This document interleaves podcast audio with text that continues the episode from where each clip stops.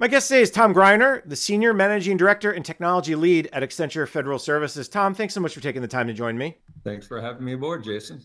Today, we're talking about cloud services, and specifically the cost, the benefits of cloud, and how to measure that. I think a lot of agencies have been looking at this to say we know there's a lot of benefits of cloud services. We've talked about agility and speed and, and scalability, but how are agencies really managing those costs and ensure that they are if you will, not overspending or not not getting into anti-deficiency act work areas. So let me start the beginning of the conversation. When Accenture Federal Services works with government clients, what's the state of cloud today? What are some of those broad trends you're seeing? You can even just notice by public record the number of cloud specific procurements that have come out. And when I'm talking about cloud in this context, I'm referring less to SaaS software and more to IaaS or PaaS, so infrastructure or platform as a service capabilities. The number and size of procurements coming out of agencies, I'd say, is probably threefold what it was last year, which was threefold the year before. So the momentum is notably picking up as folks are increasingly you know embracing cloud unafraid of it and are getting pushed by their missions to take advantage of what is available in the cloud I had a conversation with the good folks at the General Services Administration just recently, and they told me that in 2021, agencies spent, this is just through GSA, about $1.6 billion on cloud services. They didn't expect that number to be reached again in 2022, but they did expect well over a billion. Is that what you're kind of seeing, not just from GSA, but across the government, that agencies either A, bigger contracts or just more of them when it comes to the infrastructure as a service, platform as a service? Types of uh, uh, contracts? It's interesting. I, I would question how much of that spend GSA is ultimately seeing. Like they'll probably see it through their vehicles, the GSA cloud SINs, and I suspect those numbers are square on. I trust GSA implicitly. I think a number of agencies are buying outside the jurisdiction of GSA contracts and and they're increasingly enabling their mission entities to do mm-hmm. that procurement. So it's not all coming out of CIO shops as well, which is a little easier to manage and maintain from you know a GSA central data gathering perspective. When it comes out of the mission, it can be a little harder to gather all those up. So I think the for us, the trend is more mission consumption with the CIO collaboration on board versus it all having to channel through the CIO. Yeah, definitely that that 1.6 billion dollars was all GSA focused. It was not government wide. Government wide, obviously, the, the, spending on cloud is, is much much much higher. I think uh, I read a recent GAO report that says DoD alone spent over a billion dollars on cloud itself. So, uh, and those right. are the unclassified side of it. Interesting. You said that you're seeing a lot more coming out of the mission side is that do you think a, a, recognition of the benefits of cloud? And, and let's talk about over the last decade what are some of those benefits that the agencies are starting to see understand and really embrace? One of the obvious ones you started uh, our conversation mentioning cost and i think the maybe an overriding theme is agencies with seasonal missions are increasingly looking to cloud to help level out and make more predictable that spend. And they no longer need to build for the worst hour on the worst day and hope they got enough. So, whether it's in adoption of hybrid cloud, so surge capability to the cloud to handle seasonal, weekly, daily, hourly surges, or simply going all in on cloud, like healthcare.gov is a great example you know, there's clearly massive surge around the first few days of open enrollment and the last few days of open enrollment, and uh, and those are well known and predictable. But CMS moved, and we moved with them from two private cloud providers into public cloud, and that enabled them to handle those surges in an elastic compute way at a much lower cost point than they would have having to build for the worst hour of the worst day to still provide an acceptable user experience. Thanks for that example. I think it's really important because folks maybe think something like healthcare.gov or so many other those kind of mission capabilities are kind of stuck in this old way of thinking. When you talk to other clients, uh, you know, CMS is a good example. Do the mission folks get this idea of, of cloud, not just again hey, we got to move it, but why they're moving towards it and the costs of moving to it. Are they are they getting their head around not necessarily it's cheaper, but at least they're getting more capabilities. Yeah, and I think even if they don't initially get it, they come to get it over time and then it's it's almost like you might have thought you were going to a corner grocery store but when you open the door to it you realize it's like the biggest whole foods you've ever seen.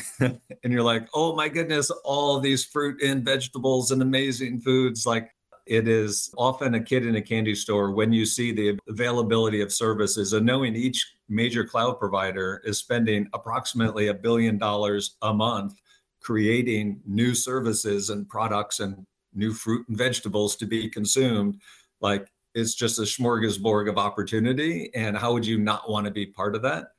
And once you're in and you've gotten through all the hurdles of security and finance and CIO consistency and uh, you know mission assurance like once you've gotten in that environment the the lift to do the next thing that is available to you is so much lighter. It's not another ACAT 1 program or year long procurement or like all of that goes away. It's just consuming the next service and the next one and the next one and plugging the three together that make the most sense. So like if I could give you an example of a early adopter who then increasingly found value, I would point to Department of Education student loans, where they moved from a again another private cloud data center TSYS into you know a major cloud provider platform. In this case, it was AWS.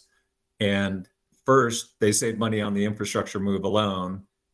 Second, they realize once they're there, they can start taking advantage of AI and NLP services that were native to the AWS platform. So they could offer a chatbot. And so they launched a chatbot called Aidan, student aid, Aidan, get it? So they offloaded call center traffic to the chatbot and to date have single digit millions of offloaded calls, which has significant financial benefit to them. They take the transactions in from the call scripts and send them from the calls and send them to you know AWS's ML engine SageMaker to look at what was that call closure rate and speed and accuracy of the response and how should they refine the script so that it would be better next time? So there's this virtuous cycle of uh, calls coming in being answered either or um, excuse me chats coming in and either being answered you know uh, perfectly right up front or maybe a slightly confused student or financial aid officer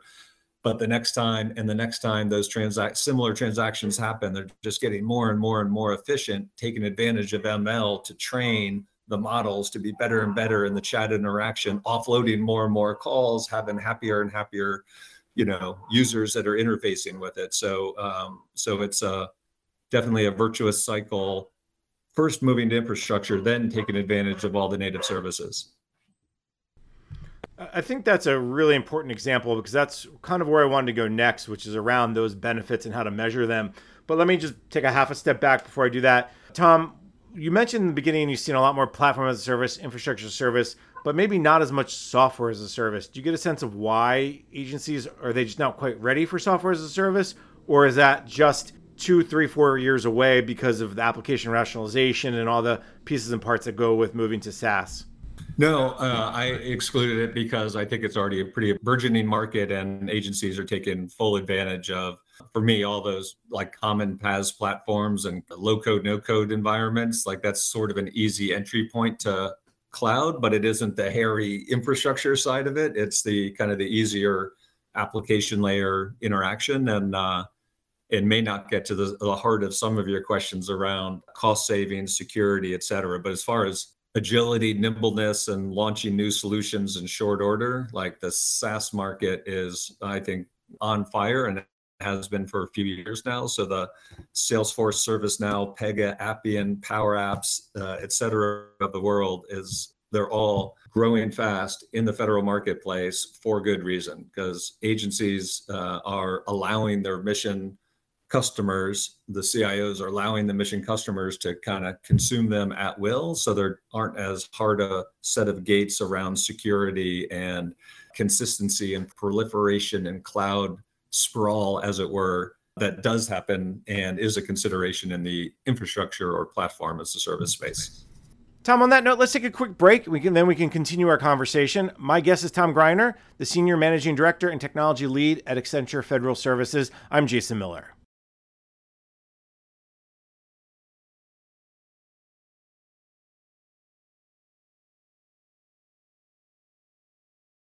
Welcome back. My guest is Tom Greiner, the Senior Managing Director and Technology Lead at Accenture Federal Services. I'm Jason Miller. What are you seeing as some of the big trends for how agencies are measuring the benefits of clouds? What metrics are you seeing that's uh, most common? Cost is a big one. It's sort of an easy one. And I think they uh, are increasingly looking at old to new, like total cost of operation, as opposed to just what did it cost to move this app or what is it cost to keep these servers up I think if they look at the total cost of mission delivery and those agencies, frankly, that are leaning in harder to the cloud, it takes a, it's a little leap of faith to go maybe not all in, but 70% into the cloud or 50% into the cloud versus dabbling as an experiment. But those who are going in pretty heartily, I think are seeing notable returns in total cost of operation. And that would be a combination of personnel costs, contractor costs, facility costs, IT costs, software costs, et cetera, kind of all of that put together. I think there's a risk in just measuring a piece of it and not looking at the bigger picture of, oh, well, yeah, I saved a little money here, but this other thing is way harder now and I need four people to operate it when I only needed one, which does happen when folks dabble. So there's a risk of dabbling and being disenchanted and not really taking the bigger step. And those who've gotten on the other side of that hump that have taken the big step, I think are seeing notable returns. And those are the same folks we are seeing on stage at each of the major, you know, cloud conferences. Their their federal equivalents. The people up there telling the stories are the ones that have have embraced it and gotten to the other side of that uh, that cost and value journey. What's really interesting, Jason, is the uh, the opportunities for agencies to even reinvent what they're doing and how they're doing it. So I think of someone like Municipal Securities Rulemaking Board, MSRB, you know, they were kind of in the application to report business, like producing a PDF off the back of an application. And and that was sort of the business model. And and they have really embraced their move to the cloud and are I think reinventing themselves as an agency and thinking of themselves like we are in the data business and mining this data you know, for our consumers and users benefit and digging into the native services provided by the cloud to enable that capability for their for their user base. So again, just another example of that maybe not where they started the journey, but holy cow, they're really embracing it and and turning their business models a bit on the head, which really gets into it. I think a second key part of what I'm seeing as increasingly important to to cloud buyers in government agencies today, where it was largely CIO driven and set up my landing zone, move my app, provide me the ATO paperwork, show me the security posture. You know, that's all table stakes at this point. And I think what's increasingly important is, you know, how are you readying my workforce? Like, how are you going to measure that this is successful and going to continue to progress us? Am I leaving behind my old contractors and workforce, or are they coming along on this journey for me in some subset? Like, what is the training protocol to reskill this workforce to move from mainframe operation to cloud operation? What are the new job series and skills required? And do I need to reorganize and have like a cloud outreach person to each mission program? Like, what?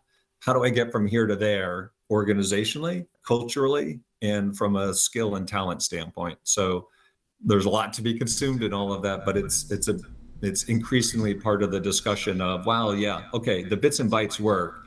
How about the rest of it? How about the human and process side of it that uh, can often trip up bigger programs? Do you get a sense this is true cost savings or more cost avoidance, or it's always a combination? Yeah, and I think if it's a total cost of ownership look, it's often cost saving. I think it's fair to measure the should cost. Like, what should that have cost in the old model? If we, like the education example, if those X million calls continued to go to the call center and the call handle time was an average of 22 minutes and the first call closure rate was 75%. You know, you can come up with a math that'll tell you what is the value of moving that call to a chat interaction and never having to pay that call center agent or contractor to do that piece of work. And instead, the machine, the cloud, was doing that work for me. Really, really easily measurable. And I bet when you do the math on something like that, it more than offsets the cost of building the cloud landing zone and or moving a subset of apps to the cloud. So when you look at the total cost of the operation, taking advantage of the cloud, the more you take advantage of, the more you're going to find it actually is a lower cost over time. For those that are still dabbling and are dabbling in a non optimized configuration, they will, like if they are are leaving the cloud on all day and all night, but their operation is only during the day. That's kind of a problem. They can be turned off at night and come back on in the day, and they'll be all fine if you don't have to pay for that time.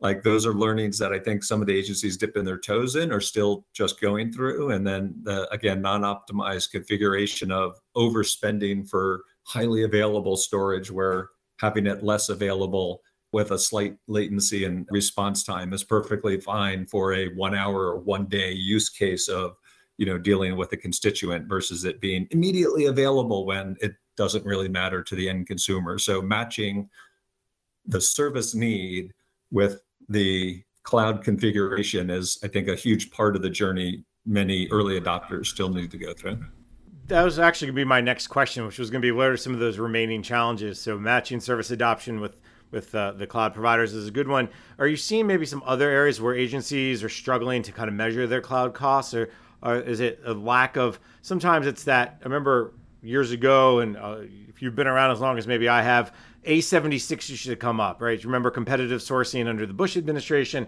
and they would talk about things like the government doesn't have to pay for electricity, or they don't have to pay for heat. You know, when you talk about A76 because they already own the building. Do you see some of that sometimes pop up?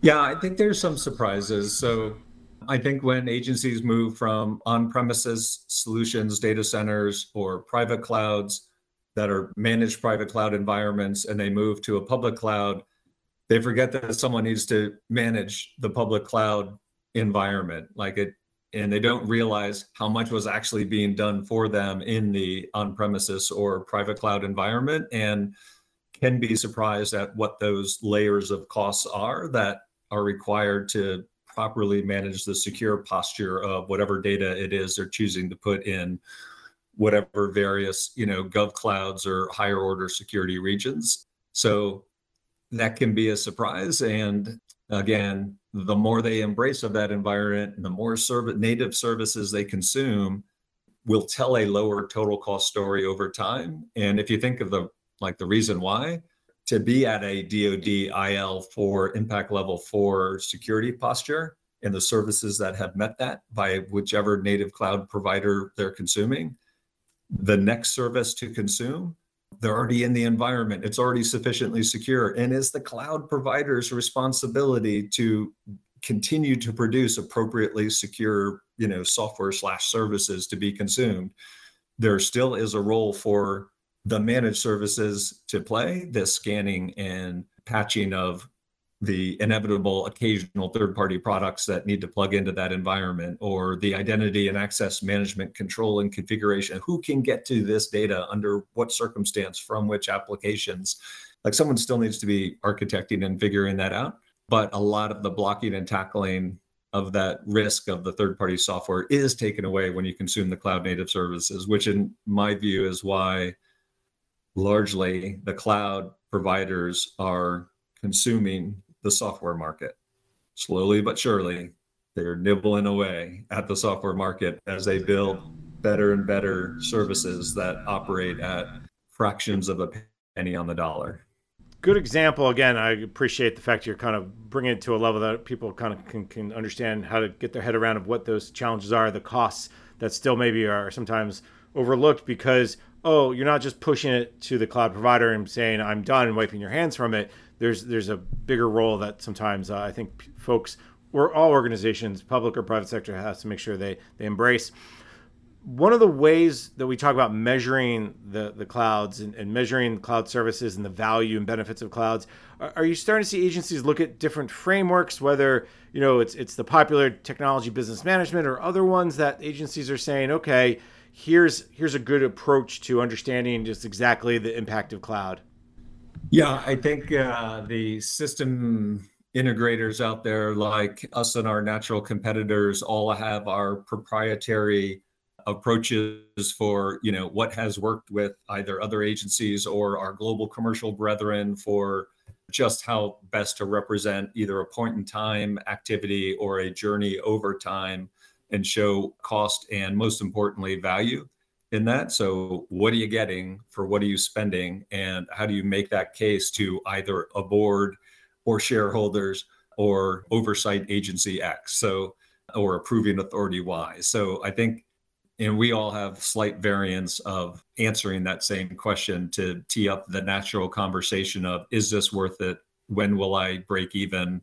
What other reasons might i want to go there? And what risks am i taking on? And is that acceptable for the benefit i'm achieving? Like that's the natural conversation that will ultimately happen. And the frameworks and tooling that allow you to you know present that data in a consistent, consumable way kind of depends on the receiving party. So, uh, were I supporting uh, an agency's request for TMF funding, I might be more inclined to make sure my TBM model was up to snuff and OMB might have been pre-briefed on it. And um, and it might accompany my OMB 300 request for future funding for a particular initiative because TBM is increasingly understood and accepted model of how to facilitate that you know that core dialogue one of the other things i want to make sure we hit upon before i let you go and you've been very generous with your time so i appreciate that is how is this idea of this cloud migration understanding total cost of operations understanding uh, from a mission side how's that kind of potentially and, and, and maybe what you're seeing in, in real time